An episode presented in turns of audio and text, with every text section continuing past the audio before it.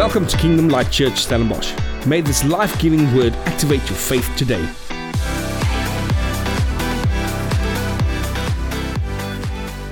Awesome. Welcome this morning. Um, man, we started last week with, uh, with an incredible sermon series. And it's something that God placed on my heart and pressed on my heart to speak about a topic called deeper. So, about five years ago, we went through a defining time in our lives where, where I don't know if you've ever been in a place where you feel like you're walking through a desert and you don't see the oasis. God says there's an oasis, but you don't see anything. And know, stuff is everything is just tough. You don't know where to go, what to do. Lord, is there actually still a purpose for my life? Ever been there? Now, we've been in that season about five years ago. South Africa were going through a bit of a drought. 2018, you remember, 2017, 2018, Cape Town was quite dry, and we were flushing our toilets with buckets. And, um, and it was a tough season for us all. And I was sitting in a church and I was going through this and this drought and this, this. And, and I was in worship in a service um, one evening, and God showed me a picture of a well in a desert, like that old biblical wells. And as I walked over to the well and I was looking down the well, the well was dry underneath. And I heard God say specifically to me in that moment, said, Henny, you are this well, and I want you to dig this well deeper.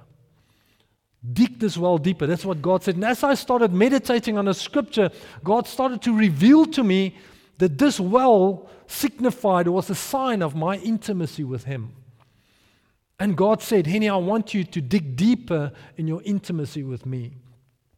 That was quite a defining moment for my life in that time when I was really struggling. I was really carrying some stuff on my shoulders as a husband, as a dad, as a pastor, as, as someone that I feel that God has given me a calling. And this changed my life. When, when a land is in drought, like we were five years, six years ago, the water level of the underground depletes. And I spoke to a friend who, they, um, he was an environmentalist in, um, in the Western Cape, and I spoke to him one day, and he said to me, I said to him, how deep do you have to drill for water in, in the Western Cape, or here in Stellenbosch? Um, he said, well, Henny, usually 35 to 50 meters. Any between, between there where you drill, you find quite strong water. But now in the drought season, we have to drill up to 100, 120, 150 meters just to find that underground water level to get the water. And something struck me in that moment, and God said, Henny, see, I want you to dig the well deeper in seasons of dryness, firstly, to get water. Because we need water. You can't go dry through your life as a Christian. You need that water of intimacy with God. But as you dig that well deeper in drought times, when the water level normalizes after the drought, what happens? The capacity of your well is so much greater because you've digged it deeper in drought times to keep on nourishing yourself with water. That's why we are speaking about your intimacy in a well in this series. So we're going to speak about five kind of wells in the Old Testament.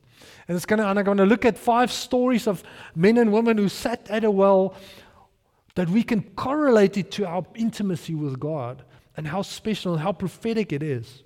See, God said to me, Henny, I want your capacity to be greater so that you can receive from me and then give more.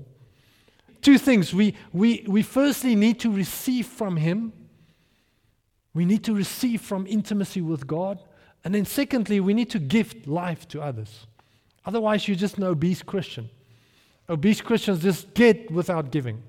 And we, God has called us, He has created us not only receive, but to give. Now, when we look through the Bible, we see so many significant things that happen around a well. It's amazing.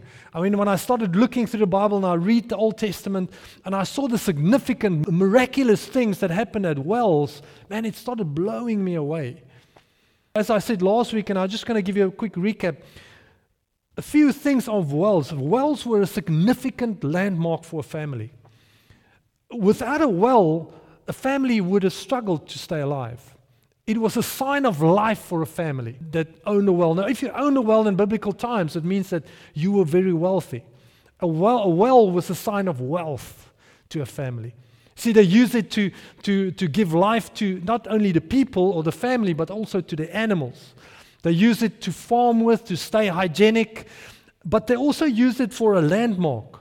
For travelers, when they came to a well, they knew exactly where they were. So wells were landmarks to show people where they were, where they're going, Where do I need to go? Where do I find myself? Now, most of these heroes and amazing people in the Bible also found their wives at a well. It was, it was, it was a place of social gathering, it was a place of courtship also. It's a good place to be when you're a young man or a young woman. Now, young women had to go to the well because their task was to go and get the water. Now, we're going to speak about that more when we go through um, uh, week by week in the series. Now, now, I can go on and on and on, and there's so many amazing, significant things when you look at wells in the Bible. Now, today I want to look at the second story. Remember, last week we spoke about Isaac and how they filled the, the, wells with dirt, and, and how the enemy sometimes comes and fill our place of intimacy with dirt so that you don't get to a place of intimacy with God. Now, today we want to, I want to speak about a man called Jacob. And um, I was so blown away by the truth that God showed me through this, this passage of Scripture. Now, we're going to look at the story. It's in Genesis 29, and we're going to read it together. It's eight verses Genesis 29, verse 1 to 8. So just let's just read all of it. It says, Then Jacob hurried on, finally arriving in the land of the east. He saw a well in the distance. Three flocks of sheep and goats lay in an open field beside it, waiting to be watered. But a heavy stone covered the mouth of the well. It was the custom there to wait for all the flock to arrive before removing the stone and watering the animals. Afterwards, the stone would be placed back over the mouth of the well. Jacob went over to the shepherds and asked, Where are you from, my friends? We are from Haran, they answered.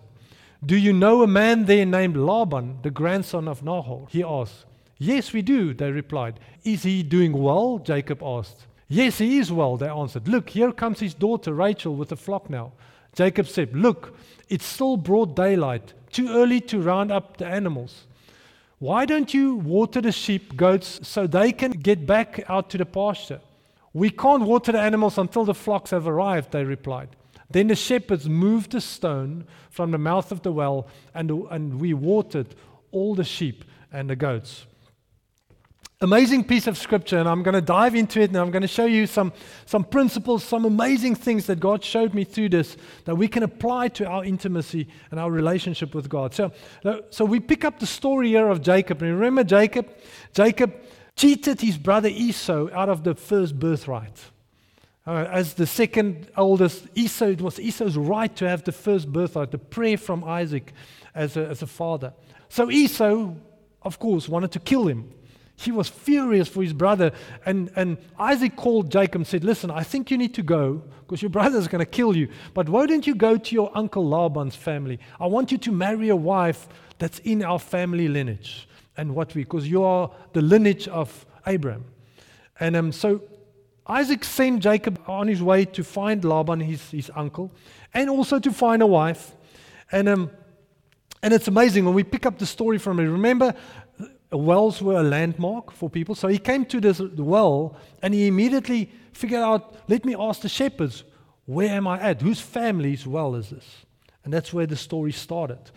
See, Jacob saw the well, and immediately when he saw the well, he knew that this might be it. Now, remember, when I speak about a well in this, in this time, there's a couple of sermons that we're going to do, I want us to remember that, that we are looking at a prophetic picture. We're looking at a prophetic picture of our, our intimacy with God. Remember? So today I want to look at two things that stood out in this story. Two significant things that, that when Jacob came to that well, two significant things happened that I truly believe is going to minister to you today. Number one is they waited for water.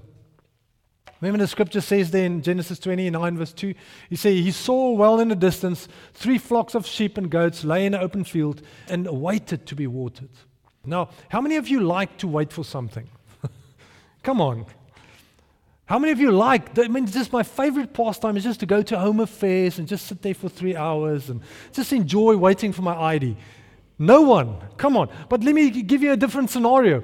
Maybe you're walking through a desert or you've ran a marathon and you haven't had a sip of water and you are really thirsty. In that moment of being thirsty, how many of us really are? It's like, I'll just wait for the water.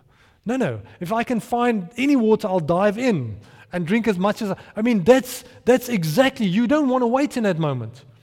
And, and suddenly, somewhere in that moment, suddenly waiting becomes a punishment Why do I have to wait for this water? I'm so thirsty. But see, there's nothing that will refine your faith more than waiting on God when you're facing challenges in your life. There's nothing that will refine your faith more. And that's what we want to do. We want to refine our faith. We want to grow our faith stronger in that moments. And when you face a challenge, it's like walking through a desert without water. I just need that. I hunger for that water. Now, in life, we will either grow our faith or lose our faith. Do you know that?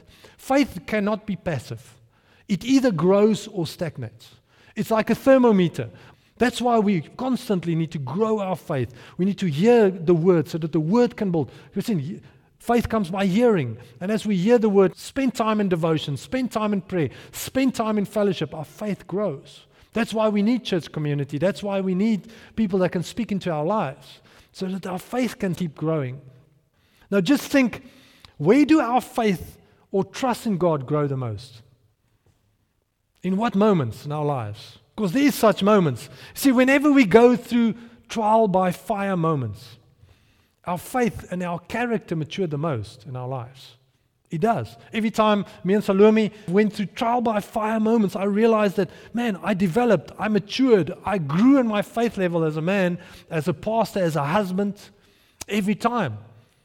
And I'm not saying you have to go into that moments for your faith to grow, but it usually does in that moments more than any other moment. That's exactly how you purify gold. Did you know that? See, gold, they take gold into very high, extremely high temperatures so that the impurities will come to the top and that they can scrape that impurities off. The hotter you make that gold, the more the impurities comes out and they scrape it off. Now the amazing thing about gold is that you know in the purest form, Gold in its purest, purest form is transparent. I never knew that. I heard, I, I read some articles and I, man, like, that's amazing. There is so much in this. This is, a, this is a, a revelation moment for me when I read that. You see, when gold is in its purest form, you can, you can see your reflection in it. And it, as it becomes transparent. You see, when God purifies us as gold, our lives becomes transparent so that people can see Jesus through us. That's what it needs to be. I want people to see Jesus through my life. I want them to see when they speak to me, when they, when they listen to me, when, they, when they're friends with me, when they sit in church, wherever, I want people to see Jesus through my life. And that's why our hearts cry God needs to purify us as gold so that we can be transparent. And we can be beautiful in, in, as we are in God's eyes, but also in the world's eyes. But we will face trials or desert moments in our lives. That's inevitable. You will get to places where you're going to see and you're going to experience trials. So, how do we go through it? How do we go through that trials? You see, it all depends on our place of intimacy with the Father. The place of intimacy with the Father is going to depend how easy you're going to go through that trial by fire moments, that challenges in your lives, because it either pulls you closer to God or pull you away. Your decision. Now, David is one of the men, if I talk about intimacy with God, man, I always go to David. Always go and read a psalm. David had such an incredible place of intimacy with God. He knew God from place of intimacy. That's how deep he really knew God. You see, he spent many hours alone in a field, singing on his harp, singing songs, writing psalms, spending time with God because he only had sheep. You, I mean, you can only sp- spend that much time with sheep.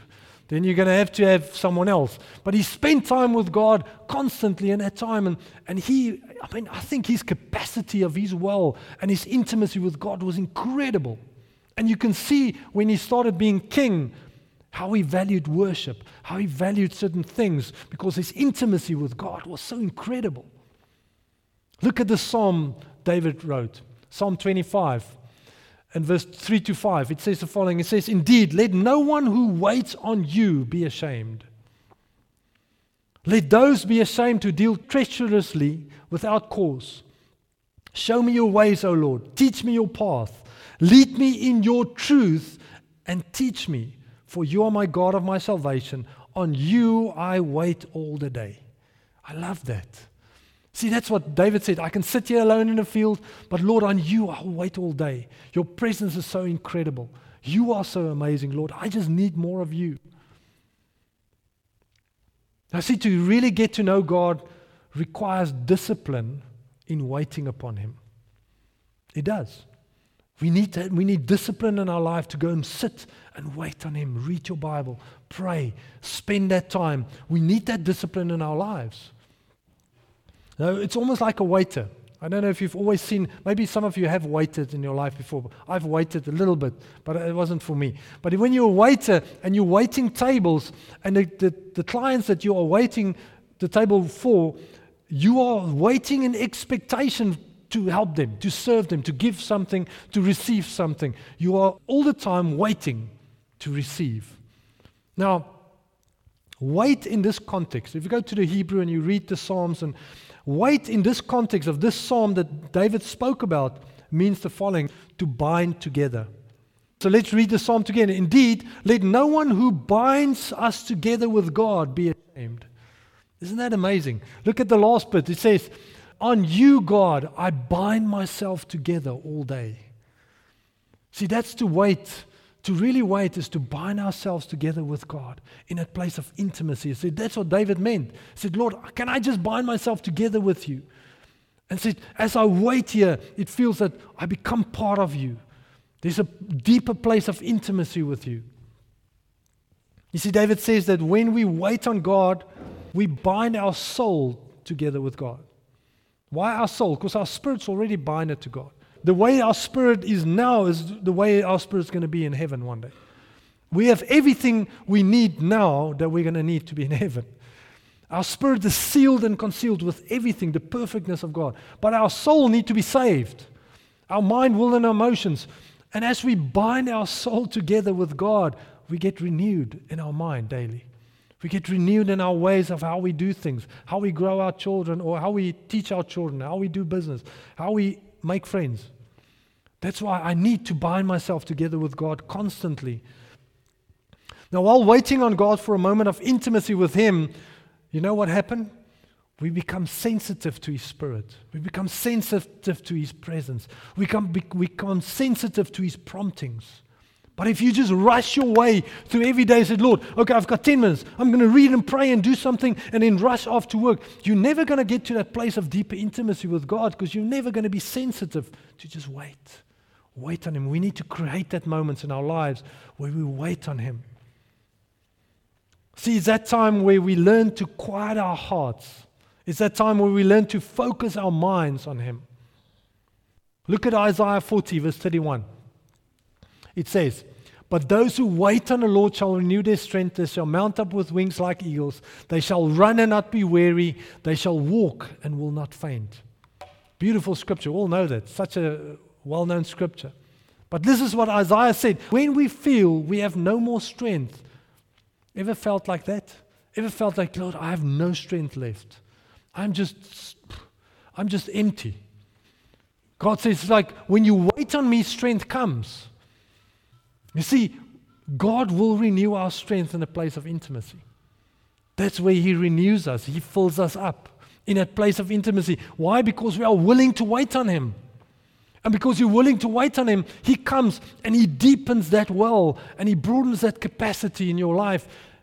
See, digging your well is also to wait on Him, just sitting there waiting on Him, broadening that capacity of your well. L- listen to what Jeremiah says in Lamentations. And Lamentations 3, verse 25, 26 says, The Lord is good to those who wait for him, to the soul who seeks him. It is good that one should hope and wait quietly for the salvation of the Lord. To wait.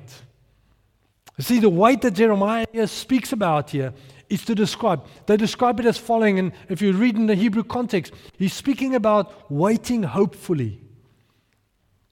Uh, waiting hopefully, waiting with an expectation. Is there an expectation in your heart? So when you wait, there's an expectation. When you're a waiter and weighing a table, there's an expectation that people will call me, that I can serve them, that I can help them.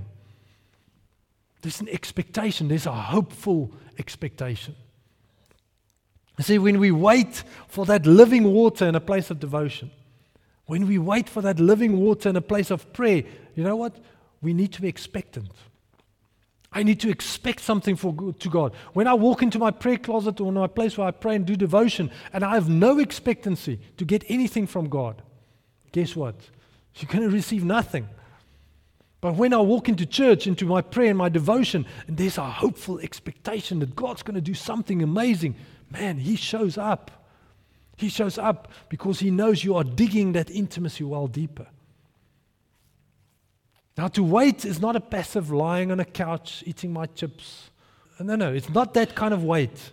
No, it's an active pushing in for more. So, Lord, I want more today.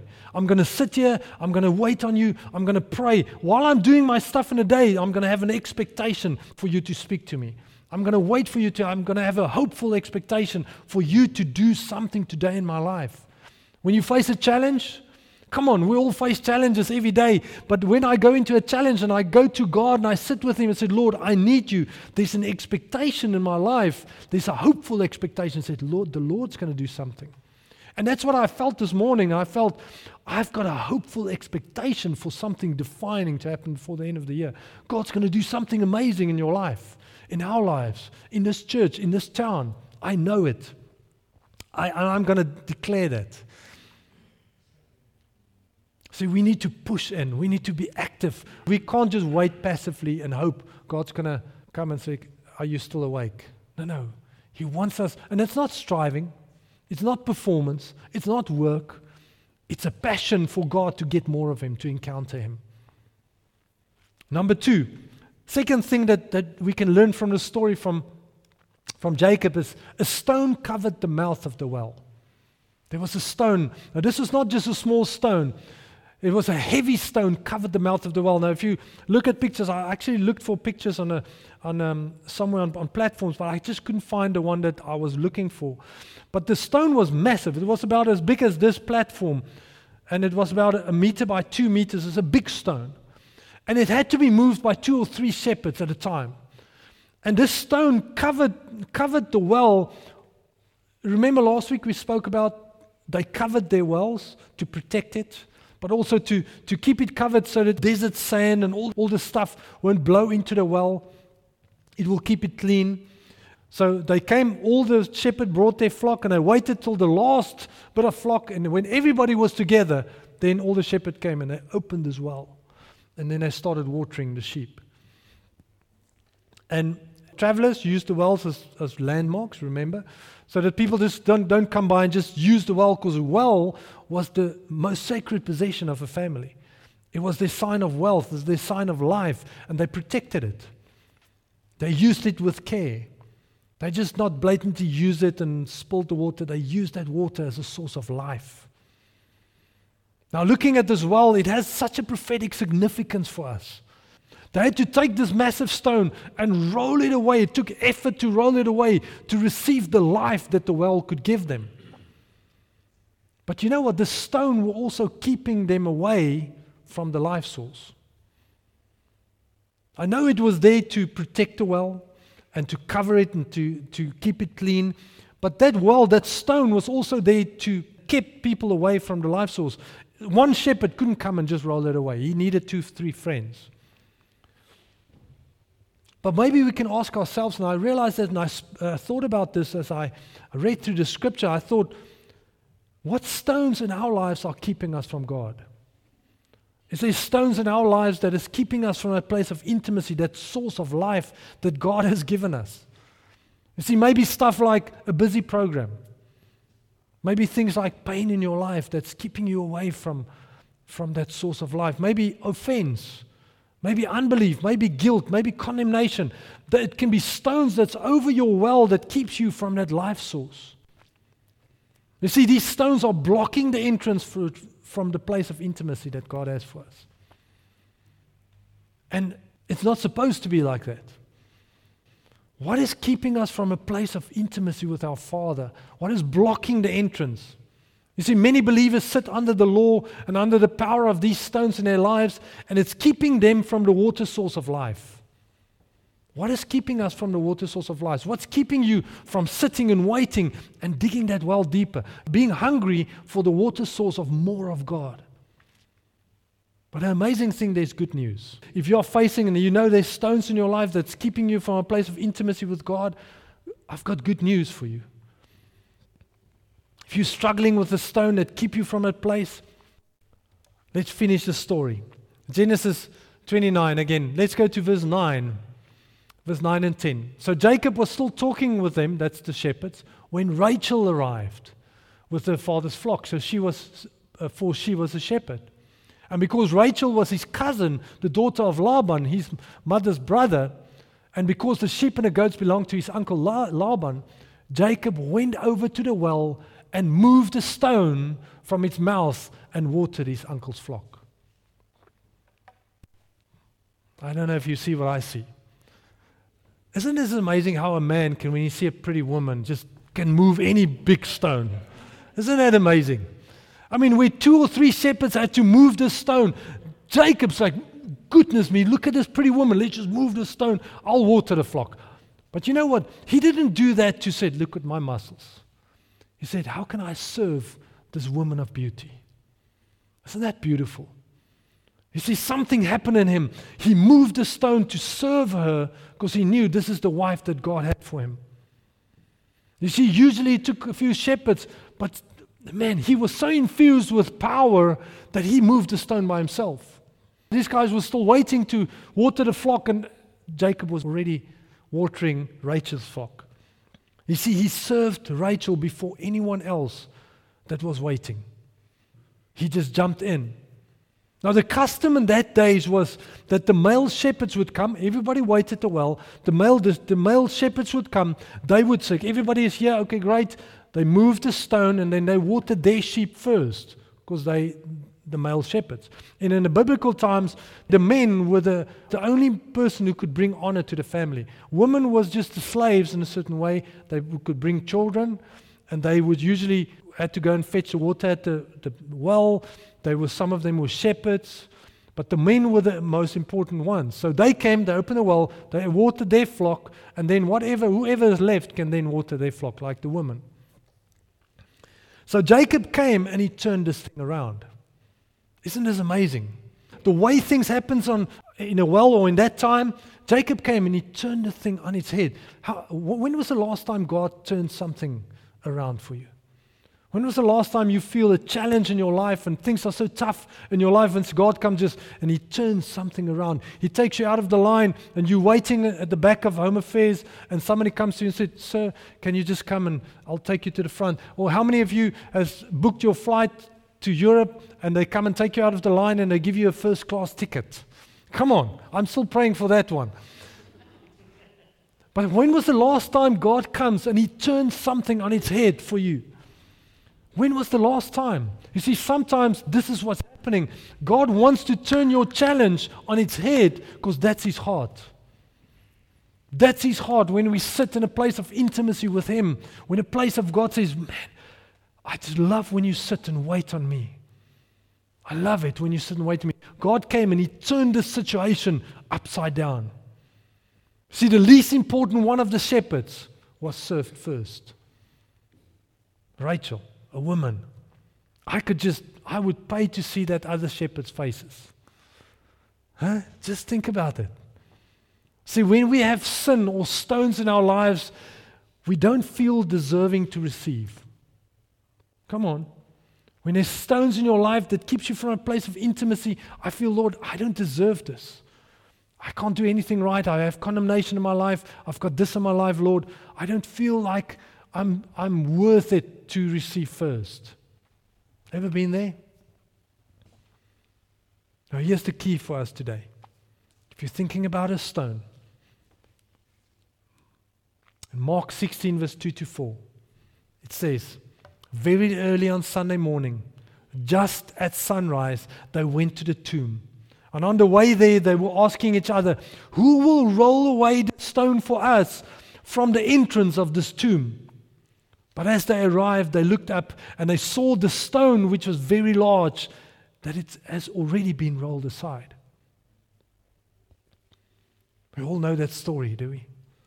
See, Jesus came, and through his story, through his through his cru- crucifixion, he rolled away the stones so that we could be free from the stones that keep us from his intimacy, from that place of intimacy. Jesus came and he paid the penalty, he paid the price. He rolled away that stone that keeps us away from being close to him. By receiving that water of life. Now, just like Jacob, Jesus came to serve his bride. Remember? Jacob served his bride. He threw that stone off just to serve her, just what Jesus did. He came, he broke the curse of the law on that cross, and then the stone was rolled away and says, Death and the law was broken to serve my bride. You see, he broke the curse of the law so that we can live under grace. Isn't that amazing? Now, when we lay that rocks down, when we lay that stones down, we step out and receive the water in a true place of intimacy with God. When we do that, something amazing happens. When I take that, that guilt and condemnation off of me that's keeping me from a place of intimacy with God, man, something amazing happens in our lives. You know what happens? We become stones that gives water. Can I prove it to you? Listen to the scriptures. 1 Peter 2. Beautiful scripture. I love this. Look how just this ties everything together. It says, You are coming to Christ, who is the living cornerstone of God's temple. He was rejected by people, but he was chosen by God for great honor. And you are the living stones that God is building into his temple, his spiritual temple. What's more, you are his holy priest. And then it goes on, you are a holy priest, a holy nation. Remember that scripture. We are living stones that needs to give to others what God has given to us. That's our calling. That is what God has called us. You see, God created us to be living stones on the source of life. I want to be a living stone on the source of life so that I can give people what God has given me. But see, we need to make sure that the stones in our lives don't become stumbling stones. Because when you're going to get stuck at guilt and pain and a busy program, whatever is keeping you from your intimacy with God, it's going to become a stumbling stone in your life instead of a, a stone of life that God has called us to give. See in Matthew 28, when Jesus, before he rose to heaven after his resurrection, he said to the disciples, Go therefore and make disciples of nations. Baptize them in the name of the Father, the Son, Holy Spirit. Teach them what I have taught you. Go. I will be with you every day of your life. God said, actually, He said, go and give what you have. That life that I've given you, that, that life source that you, have, that you have in your life, go and give it. You see, we have been commanded to give the life we have received from a place of intimacy with God. You see the implication when, you when your well is dry? You can't give anything. You're starving for intimacy with God. But when that well is deeper, the capacity is greater. Now, suddenly, I've got so much that I can start giving to others. I want to give. I don't want to give people a bucket of dirt. And I, sometimes I've been in my life, through my life, where I felt dry in my spiritual walk with God. I could give nothing to the people around me. But as soon as the water of life and the word and devotion and prayer started flowing through my life, man, I couldn't shut up. Come on. We just want to share it. So when that well is open, I always say to people, it's like a good joke you hear. You don't hear a good joke and just keep it for yourself. You want to tell it to someone. And it's, just, it's like the water of life. When God gives you that water, man, I want people to taste this. Amazing. Just taste this. Let me give some of this to you. We are called to be living stones to give the water that God has given us. You see, the world needs the water we have. That's why Jesus said, Let streams of living water flow from within you. See, people all around us are hungry, are thirsty for more of God. We've got the answer. We've got the nourishment. We've got the life source that flows from our intimacy. That's why digging your well deeper to broaden your capacity for intimacy with God is so important. That's why we need times with God. That's why we need to sit with Him. That's why we need to wait and patiently wait, hopefully, expectantly, for more of Him. Now, the prophetic, prophetic significance of a stone in the Bible. Do you know what it means? It means truth. And all through the Bible, when we read about stones, it was, it was when people built altars and memorials after something amazing happened. A miracle happened, so what did they do? They built an altar for people to remember what happened here. When kids came to their parents, their parents told them all the stories of when we faced that war, when we conquered this king, or when God did this, they built an altar. And when the children came to that altar and said, Oh, wow, it was the truth. The story was the truth. The stones was the sign of truth. You see, we are living stones that brings truth to a world that needs freedom. We are living stones, and these living stones need to bring a life source, need to bring truth into every situation. The word says the truth shall set us free, right? The truth will set you free. And that's why it's so massively important to spend time with God, to spend time in a place of intimacy to seek more of Him. Lord, I want to encounter you. I want to go deeper. I want more of you. We need that passion to go deeper. So, what I, what I didn't mention yet, and I want to end with this today. What I didn't mention it, before Jacob came to this well, this is Genesis 29. You go to Genesis 28, you remember what happened there? He had an encounter with God. He met God. You know, he was traveling, he set his head on a stone pillow. He lied down and he dreamt a dream and he saw angels, a ladder going up to heaven and down, with the Lord standing at the top of the ladder speaking to him. He had a powerful, powerful encounter with the Lord God Almighty in that moment. He woke up that next morning and he walked and he came to a well, and that's when things started happening. Now, somebody who had a powerful encounter like that with God Come on, your life cannot be the same. If you wake up that next morning and you had that powerful encounter with God, man, you're walking on the clouds. It's like you're excited. There's expectancy for God to do something. There's a hopeful expectancy for God to do something more than you've ever thought. And then he came to a well, he saw his bride. Man, I think he was still infused with power from last night. He just whipped that rock off and he served his bride. You see, when we come to a place of intimacy with God, Giving is easier. It's so much more easier. Jacob had an intimate encounter with God Almighty that night, just laying on the rock of truth. powerful, powerful moment in Jacob's life. I think it was a defining moment in his life. All of us have defining moments in our lives, even in our spiritual life. We've got defining moments.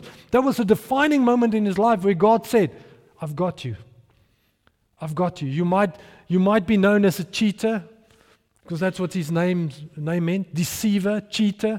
But I'm telling you today that I've got you. I'm taking this rock, the stumbling stone off of you, and I'm putting a living rock on you, and you will be a giver of life to people around you. When he woke up that morning, he was ready. Come on. He said, I am about to do something great for God. I want to leave us with this this morning.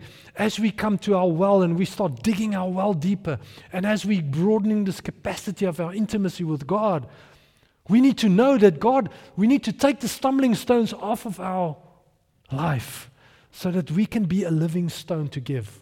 Otherwise, you're just going to hope to receive every day. But we need to live to give from a place of intimacy, from a place where, where God says, As I fill you up, as I bring you into a place of encounter, man, it's so easy to give. I remember there's so many times in my life where I had powerful encounters with God. And every time in a powerful encounter with Him, man, I just wanted to give everything to everyone. I remember the morning when I when God called me into ministry, I had a I heard the audible voice of God. I was sitting as a young man, I was still a professional runner. I was sitting in my living room, I was having devotional. I came through a bit of an injury. I didn't know what to go and where to be. And I was just, I was all over the show. And I was sitting down on my knees, and, and an audible voice just said, Henny, just be obedient. And it was such a defining moment for me in that moment. It was not like a father said, Hey, be obedient. It was a loving father that says, Hey, just be obedient. On the other side of this, I've got incredible things for you. And in that moment, that defining moment, God just broke open the well in my life. And I was so, it's so easier to just to give from a place of intimacy with Him. When I sat there, man, I could just sit there for an hour. I was frustrated. Even, even nowadays, when I only have an hour and a half. Uh, what can I do with an hour and a half with the Lord? But start with the 10 minutes. And as you start and you grow into the 10 minutes, that well will become deeper and deeper and deeper. And then you will become a living stone of that water source of life that God's going to give to us. Amen. Let's stand together. I want to pray for us this morning. I hope this word sunk in somewhere. See, as we go through, this is a pathway we're taking. This is a route. This is not just a short race. Just, so, as we go through this series of sermons, I trust that God's going to take you deeper. Last week we heard, don't let your wells be filled with dirt. Make sure it's open so that the water source flow. Today we want to hear, you are a living stone that gives life to people around you. But your capacity needs to be greater so that you can give more. Next week, we're going to go further. Amen. Let's pray. Father, Lord, what a privilege to know that you have created us to stand in a place of intimacy with you. To know that you have created us to, to go deeper and to have a great capacity for your presence. And Lord, I thank you this morning that we're not just sitting here to sit in church and oh, another sermon, another this. Lord, may it be impactful in our lives. May there be a hopeful expectation that grows and, and are birthed today through our lives. That when we walk into every situation, our work, our family, our wherever we come, that we will be living stones that give the source of life.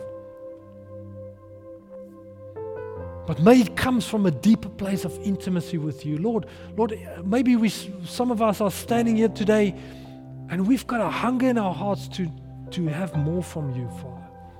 Our lives feel dry, our wells of intimacy feel dry. I believe God is about to break that well open, to make you go deeper into a place and say, Lord, wow. I can't wait for my devotional time. I can't wait for my time of prayer. I can't wait for my alone time with you, Father, where I can get more from you so that I can bless people around me, so that I can receive an encounter and then be an encounter for others. And if you are here this morning and you feel that, man, I'm just pacing through a dry patch in my life I feel far from God. There's condemnation, there's guilt in my life because of stuff, and it's keeping me away from a deeper place with God. I believe you've got an opportunity this morning to throw that stumbling stones off your back and to shift that living stone back into place. And if there's anything that you need to throw off this morning, why don't you just put your hand on your heart and I'm just going to give a moment where you're going to come before Him and just maybe just whisper, say, Father, this and that. I want to give this to you today. I want to settle this thing today so that this thing can no longer keep me from you. And see, that's how the enemy catches us. He only he comes with a lollipop. He doesn't comes with castor oil. He comes with something that, ah, oh, it's so nice, it's so sweet, until you realize this thing has been keeping me away from true intimacy, a true depth, a true capacity with God. Today it's done. I'm throwing this offense, I'm throwing this guilt, this pain, this suffering, this program, whatever in my life, I'm throwing this thing off. And I'm realigning myself to you, Father. Thank you for listening to our weekly sermon. For more detail, visit www.klcstellenbosch.co.za.